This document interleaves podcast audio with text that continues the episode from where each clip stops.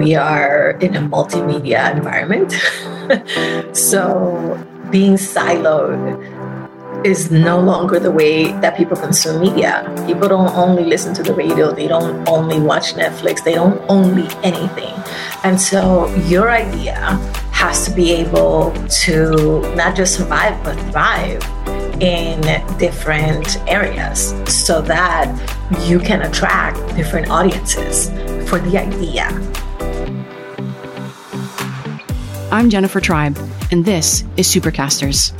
On this show, we interview world class podcasters and industry experts about practical podcast growth strategies and how to build sustainable independent businesses that thrive on a strong relationship with your listeners. When is a podcast not just a podcast? How can you profitably spin your podcast into new forms and revenue streams? That's the topic we're diving into today with my guest, Juleyka Lantigua. Juleyka is a force in the podcast industry you may already, in fact, know her from her weekly newsletter called Podcasting Seriously, her industry speaking appearances or many free workshops, or her interviews on other podcasts like this one. She is generous with her time and expertise. As the founder and CEO of LWC Studios, Juleyka has had a hand in producing more than 30 podcasts over the last four years, including the multi award winning 70 Million about how locals are tackling jail reform in the United States and she builds IP, intellectual property extensions, into every project she launches.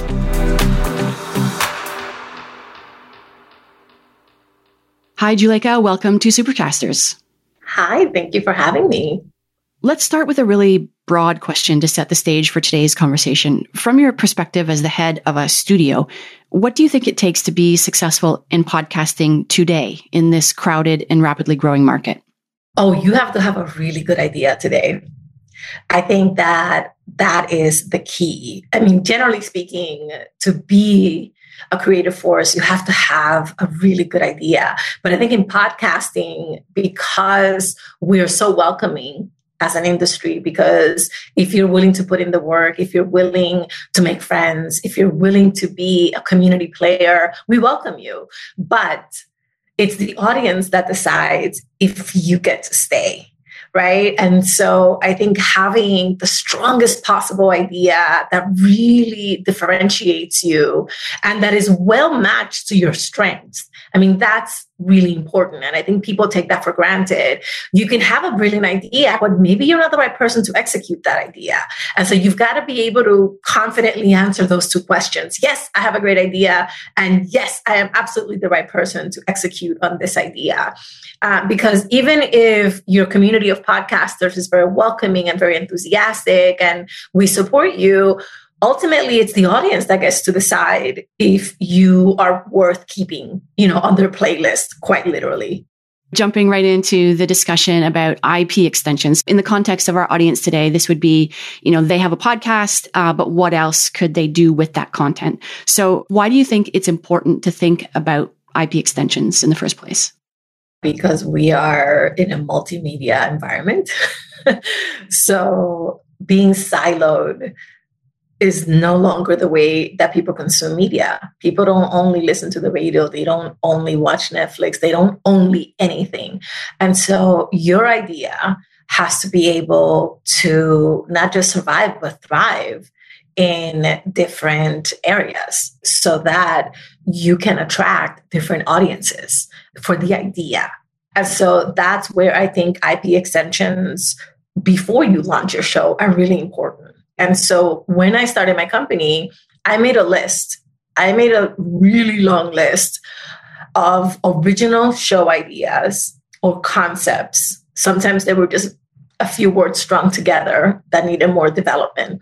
I needed to prove to myself that I could generate enough ideas that if a third of them failed or I couldn't develop them properly, I still had enough ideas to pull from.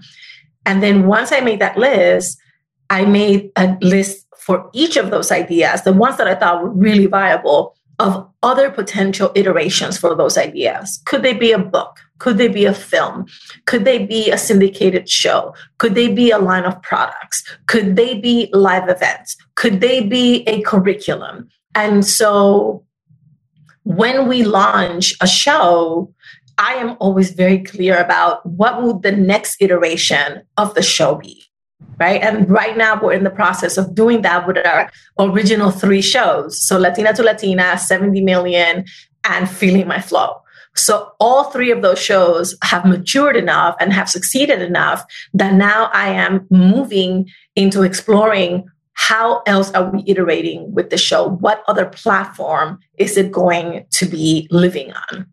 Okay, so a couple of interesting things there. First of all, uh, what jumped out at me is you are a podcast studio, film studio also, but really podcast first, podcast company.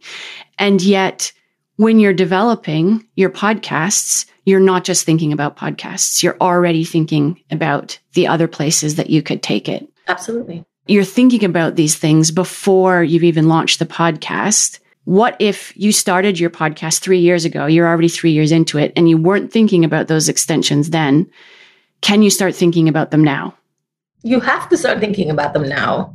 Yes, because again, it goes back to if the idea is strong enough, it can live in multiple ways. Think about Star Trek.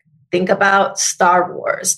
Think about the Marvel universe. Those started out as comic books. And look at where it is now. And it used to be that you could just be extremely successful in one lane when there were basically three lanes there were books, there was radio and there was television. There were three lanes. Well, now there's 500 lanes. And so you've got to decide can my idea be successful in six or seven or eight lanes of those 500 lanes? And then literally create a plan in which you roll out the idea in each lane based on how you're measuring success. And again, we're a network. But this really applies really specifically to the individual podcaster. The way that the lawyer could iterate is maybe after generating inbound sales, they can start doing workshops that they charge for right? They can do that for individuals or they can do that on a corporate level. Maybe for the store owner, you decide that you're going to introduce a new product and you're going to have a tasting for that product and you invite the folks that are listening to your show. And so that's another way to iterate. And who knows what happens after you get 20 or 30 people to come into your store to taste this new product. Maybe they give you an idea that maybe you should be doing this once a month. Maybe you invite local chefs from the community. Maybe you partner with another restaurant. See what happens? You are naturally putting yourself in a place where ideas can be generated from your original idea because you're now putting your original idea in the context of how people are relating to it. And this is why it goes back to making money in podcasting is all about establishing and strengthening that that community around your show. I find that interesting because I was thinking, even when we're talking about IP extensions, I was thinking about how do you take your subject matter or your content and package it in a different way. So I'm a podcast, but maybe now I'm going to do a graphic novel. But what I hear you saying is that it's not necessarily the content that needs to be repackaged. It's how you can offer additional things to the audience that's interested in your podcast. Would you say that's right? That's half of it right? So, yes, half of it is what do you originate that you offer? But the second half is how are they already using it that you can actually learn from and then you can scale? For example, we knew with 70 million when we launched it that part of the commitment was to be a resource. So number one, we are open source. So everything original that we create, including our transcripts, including our resource guides, including obviously the audio, it's all open source. Anyone and everyone is welcome to use it. No licensing, no royalties, no permissions. So that was a direct welcome to anyone to iterate with our idea. What would you do with it? Are you going to use it in your documentary? Are you going to use it in your activism? Are you going to use it in your classrooms? And so very quickly after season one, we started getting lots of emails from professors who said, Oh my God, this is completely wonderful. I'm using it in my sociology class. I'm using it in my criminal justice class. I'm using it in my law classes, right? I'm using it in all of these places. And so for season two, we thought, okay, let's complement what our community is already doing by creating annotated transcripts. And so now all of our transcripts are annotated and they have sometimes a couple of hundred links in them, leading to the resources that we cite in the reporting and to additional resources. And so there we are expanding the definition of what 70 million can be as a podcast to now have it be a really legitimate academic resource for people who want to be able to utilize that information in their own work. And the result of that has been that, for example, Representative AOC and, and Senator Booker cited one of our episodes in a letter that they wrote to Congress about criminal justice report. I mean, it's really incredible. Sometimes I'm just like, how did that even happen? We've had amicus briefs to state Supreme Courts that cite our reporting. There is no way for me to even think about how I could begin to make that happen. But the community knows how to make it happen. They're the ones who are taking it and they're the ones who are creating forward with it in ways that are really meaningful to them. I love that feedback loop and looking to your audience for ideas and taking what they're doing and expanding on it. How do you know when you're ready to extend? I'm sure there are a lot of people. I, for one, would come into it and be like, okay, I could do a podcast, but I could do this, that, and the other thing. And I'd be so excited to start those other things that I might spread myself too thin. So how do you know when that core podcast has enough traction or is ready for those extensions to start? Well, you've got to meet your initial set of success metrics. So before you launch, you decided I want to get to XY downloads. I want to get to XY listen through rate. I want to get on the bellow list or I want, you know, like whatever that success metric is for you, you've got to, you've got to make sure that you make those initially. That's your lowest bar basically. And then after that, the next bar should be, especially if you want to really make money, should be an external test. So one of the first external test of the viability of your show is whether someone will pay you to reach your audience. So it doesn't matter if it's the local pizza shop or if it's the local radio station or whoever it might be. As long as you can prove that you have a worthwhile audience that someone is interested in reaching and they will pay you for that, that's a really strong proof of concept for your show. And that is definitely going to require extra work.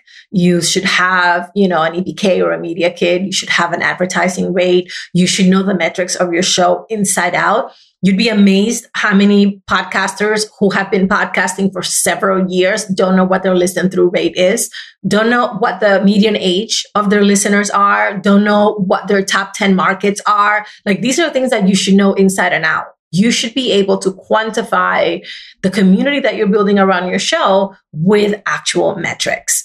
It's really, really important.